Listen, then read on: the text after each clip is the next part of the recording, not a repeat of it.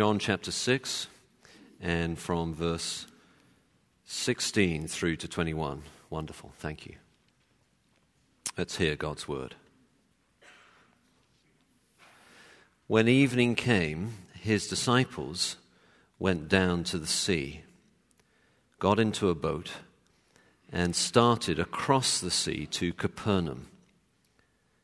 It was now dark, and Jesus had not yet come to them.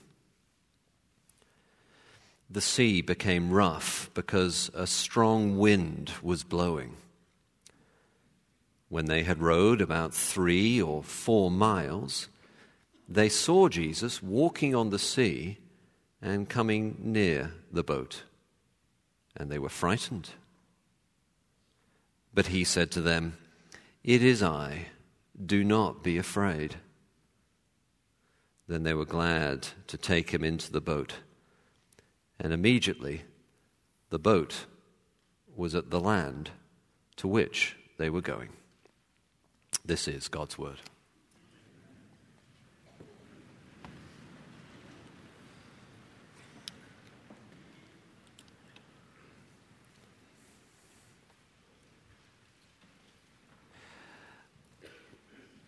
I sometimes think there are particular challenges with listening to sermons.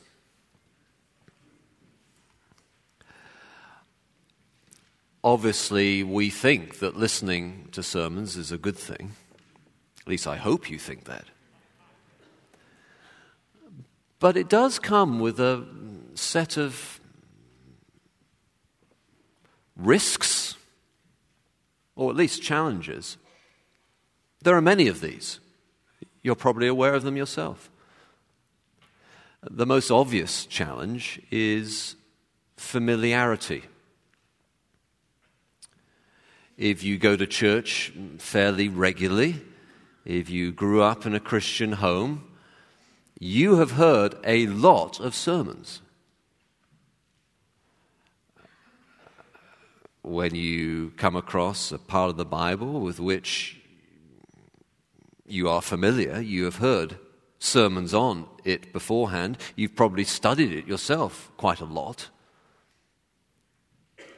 A passage like this one of Jesus walking on the water. It's easy to be over-familiar, to miss its punch, its impact, because you've heard it before. And while, of course, you want to hear it again because you believe it, as many of us do here this morning, though probably not all, we always have people from outside exploring the faith, and if that's you, you're welcome. But for many of us, we believe it, we know it, we're familiar with it, and we sort of receive its message again, like a, a pill that goes in and we hardly even notice. And if a preacher like me brings out something new from this passage with which we're so familiar, it, it can give us pause, make us wonder whether that new thing that that preacher brought out is really in the passage. Because after all, we know the passage pretty well already. How could there be something new?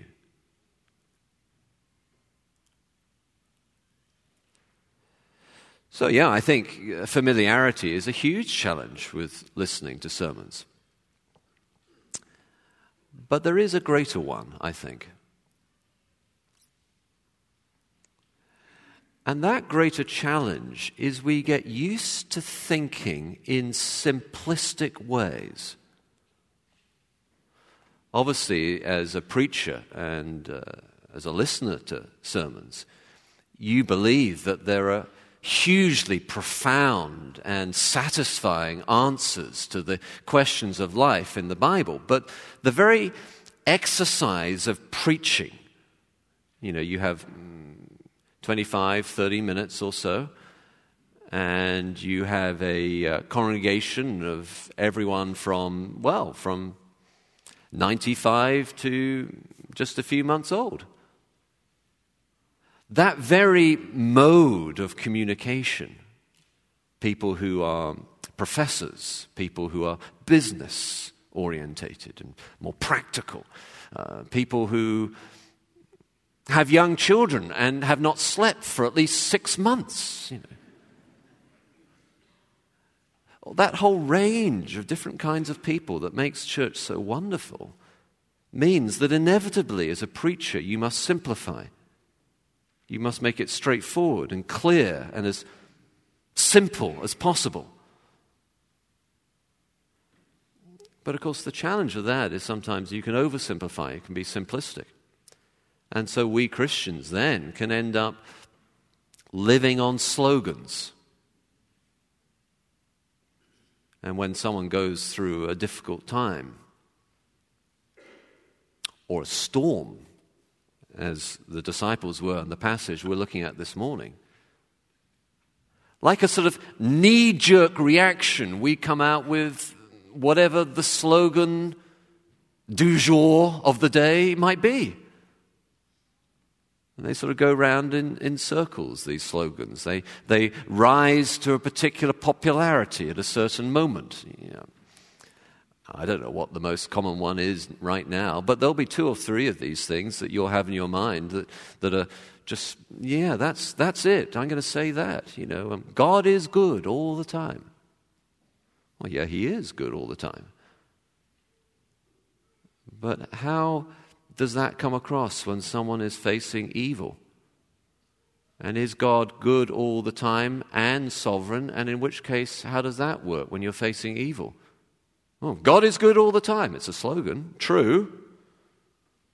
But a simplistic way of thinking, if that's the sort of Twitter universe through which we focus our ability to respond to the storms of life. One of the most popular in years gone by was the "What would Jesus do?" question. You know, so that, which is a perfectly valid thing to ask when you're struggling with some ethical challenge. What would Jesus do? Good question, but it became the sort of the sole matrix through which everyone was trying to answer all the most complicated ethical questions of our day. What would Jesus do? Well, I mean, frankly, sometimes the answer is Jesus would walk on water. It's not very helpful because I'm not going to do that.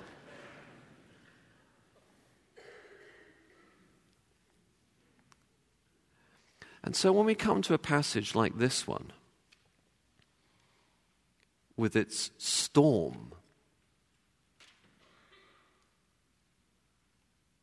it's important that we enter into the original experience of those disciples in that storm.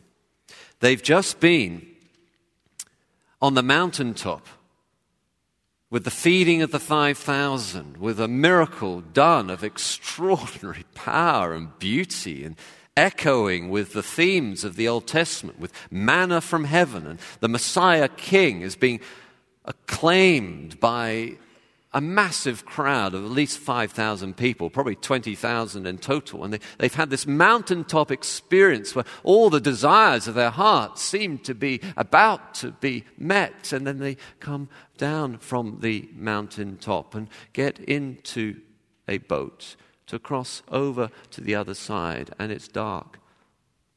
And it's night. And there's a storm. And Jesus is nowhere to be seen. And that is sometimes what it seems like, even as a disciple, even as a Christian. So in this passage we're looking at this morning, Jesus is showing us how he can calm the storms in our lives, when you take... I thought about this phrase a lot this week because the risk of it is it sounds like I'm getting into a slogan, but a, a simplistic solution, but it's not at all an theoretical or intellectual solution. In fact, it is, I think, and it's humbling for me, I have to put my Cambridge PhD to one side and look at the text and see what it's actually saying. Jesus can calm the storms in our lives when you take the real Jesus into the boat of your life.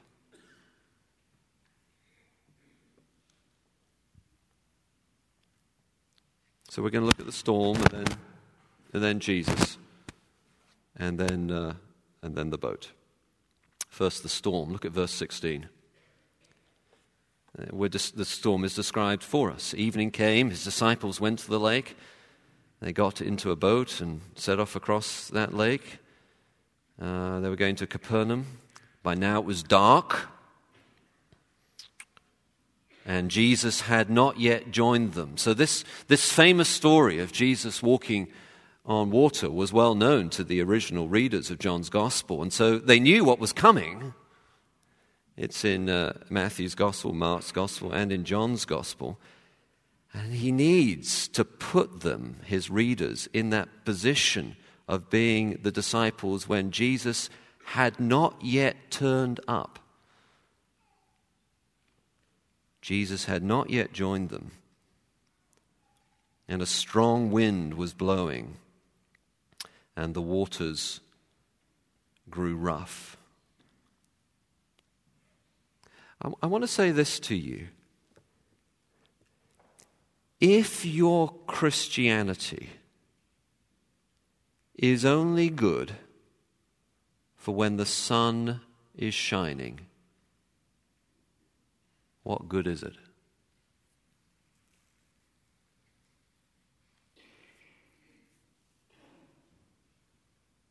Storms will come. Perhaps you are in a storm. A person who you love has abandoned you. They've left you. A person you respect has disappointed you. You feel let down.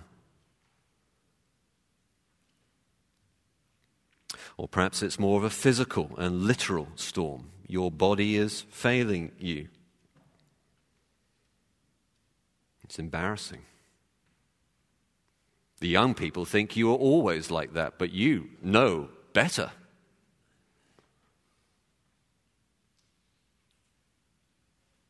You can't seem to get a job. Perhaps like these disciples, it comes after a real high, and then suddenly you're in a low. A moment ago, they were watching as Jesus miraculously fed five thousand people with a small picnic. And now there is no Jesus. Nowhere to be seen.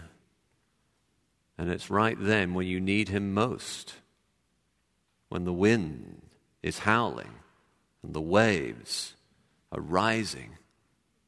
He doesn't seem to be around.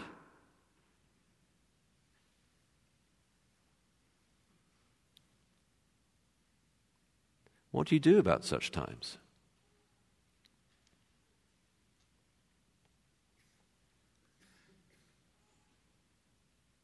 There is a tendency, I think, in biblical Christian circles to downplay such storms,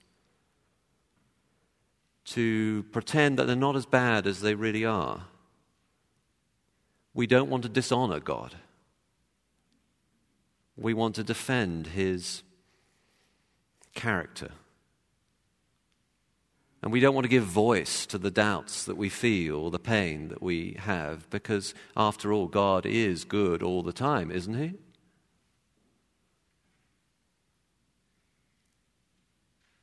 But if we take the Bible for our guide, we will discover that we can be quite,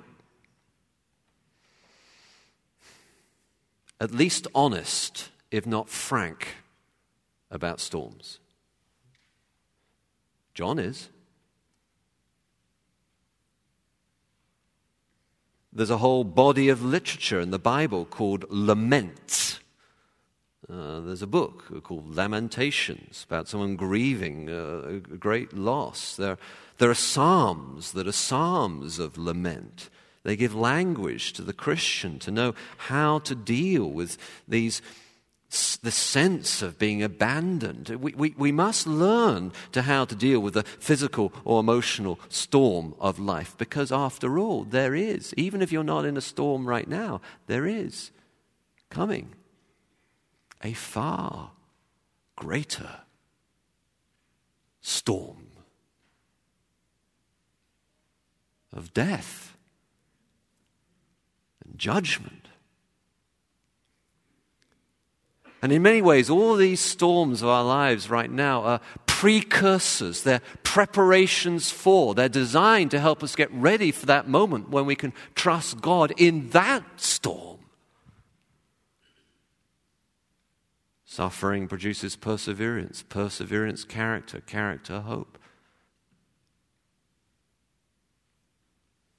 We have to face up to the storm. But then there's Jesus. Look at verse nineteen. Here he is. When they had rowed three or f- three and a half miles, in other words, they're rowing against the wind and they're not making much progress. They're struggling in this storm. They saw Jesus approaching the boat, walking on the water, and they were terrified. I love that part of the story. Have you ever noticed it?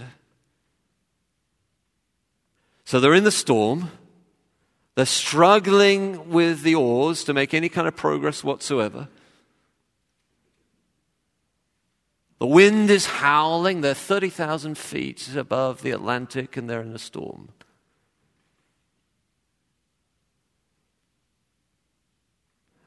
And the one time the text says they're frightened. They must have been frightened, but the one time the text says that they're frightened is when they see Jesus.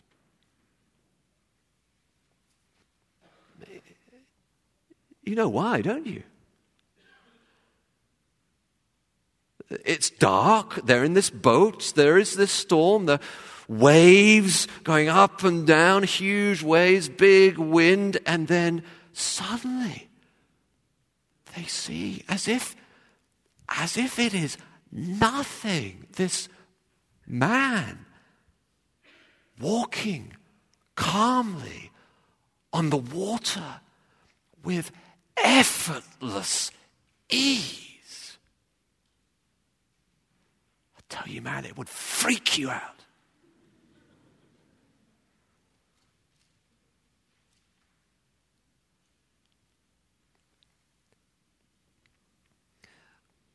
I want to say this to you. If your Jesus is not big enough to scare you, how can he be strong enough to save you? We do a great disservice to people when we downplay the majesty of Christ. We live in a world where people are facing great evil, huge challenges, emotional depression, psychoses, trauma and terror, where there is a world of barbarous depravity and disgusting deceit and evil and human trafficking and vile violence and abuse, and we present them a Jesus who is nice. He's not nice. He just walks on the water while the storm rages as if it is nothing. And yeah, he's scary.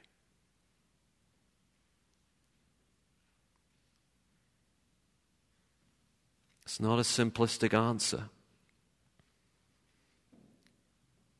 You know, Jesus says to them, "It is I, do not be afraid." He does not say, "Here are three points and a poem. Do not be afraid." It is I, of course, literally, I am. And while the translation is perfectly valid, for sometimes that phrase, I am, can simply mean, it is I, here I am.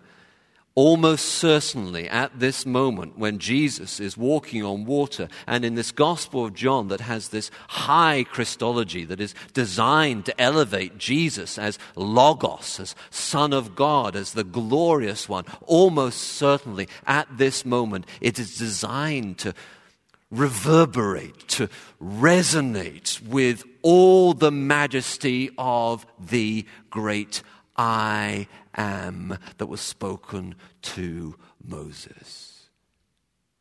I am. I am. Don't be afraid.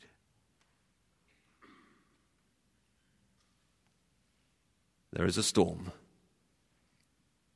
and there is a Savior, God, Jesus.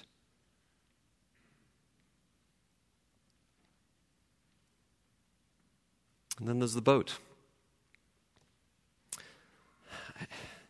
As I as I say, I really wrestle with this this week to whether to make it this pointed, but I think this is what the the, the text is designed to, to to help us to do. And while it, it makes me feel like I need to put my Cambridge PhD back in a box, which is probably a good idea, I think it is what it's designed to teach us. Verse twenty-one, then they were willing to take him into the boat. And immediately the boat reached the shore where they were heading. They took him into the boat. And that made all the difference. Each of the other Gospels tell us that, that that at the point that Jesus comes into the boat, this storm immediately stops, and John's Gospel adds the extraordinary detail that at the moment that Jesus comes into the boat, immediately, immediately, immediately, they're on the other side. Storm, raging, wind, waves. It is I, do not be afraid. They gladly bring him into the boat. Other side, quiet.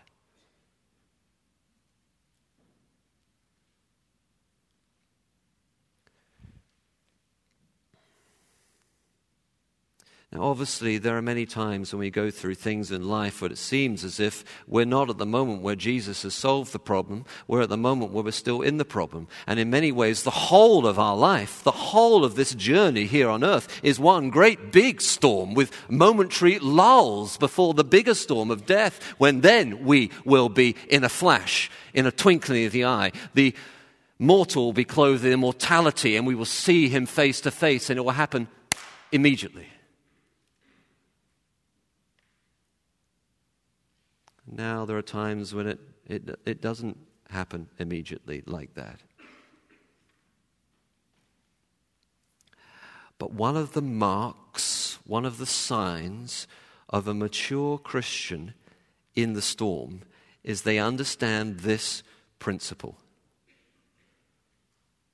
They take him into the boat. In other words, if you see a mature Christian going through storm or suffering, one of the things you'll notice is this: they pray. Why? They don't just need, they don't need simplistic answers, they need power.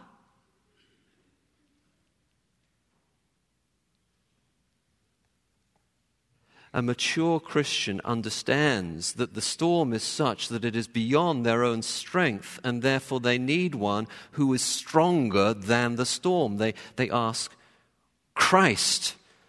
They they pray. They they go to God's word. They need the power of God's word, the creative power that spoke all of reality into existence. They understand that that is the power they need. They need in their in in their boat.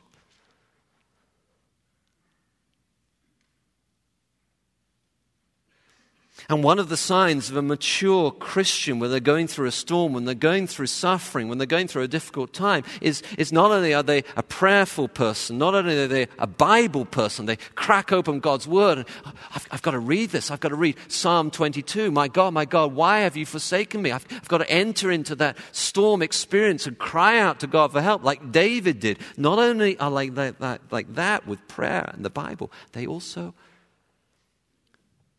a church people.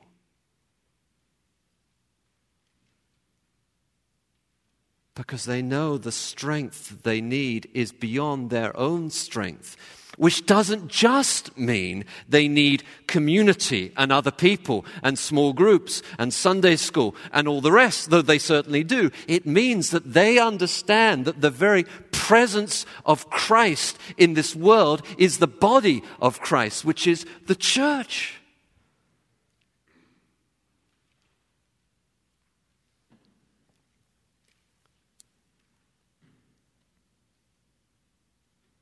And they take him into their, their boat.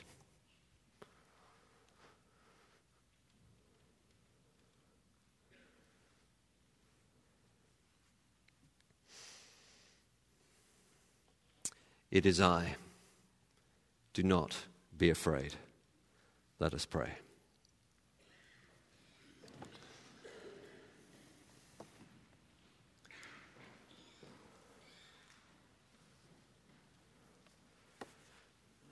Were not the right man on our side, the man of God's own choosing?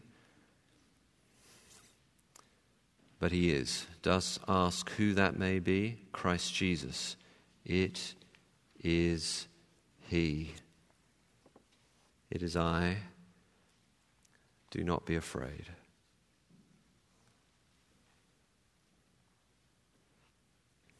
Perhaps there is someone here who is indeed going through a storm.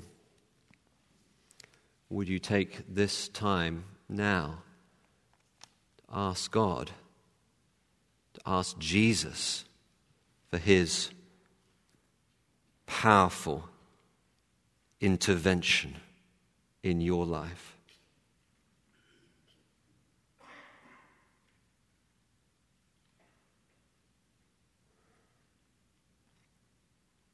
Perhaps you're someone who's never truly gone beyond the answers of Christianity. You know the theory. You've read the books. You've heard the sermons.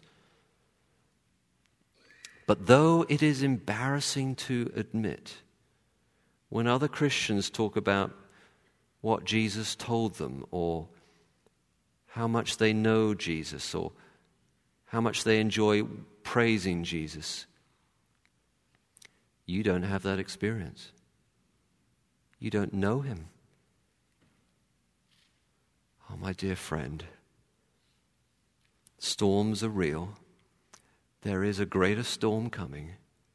Would you this morning accept gladly Jesus into the boat of your life?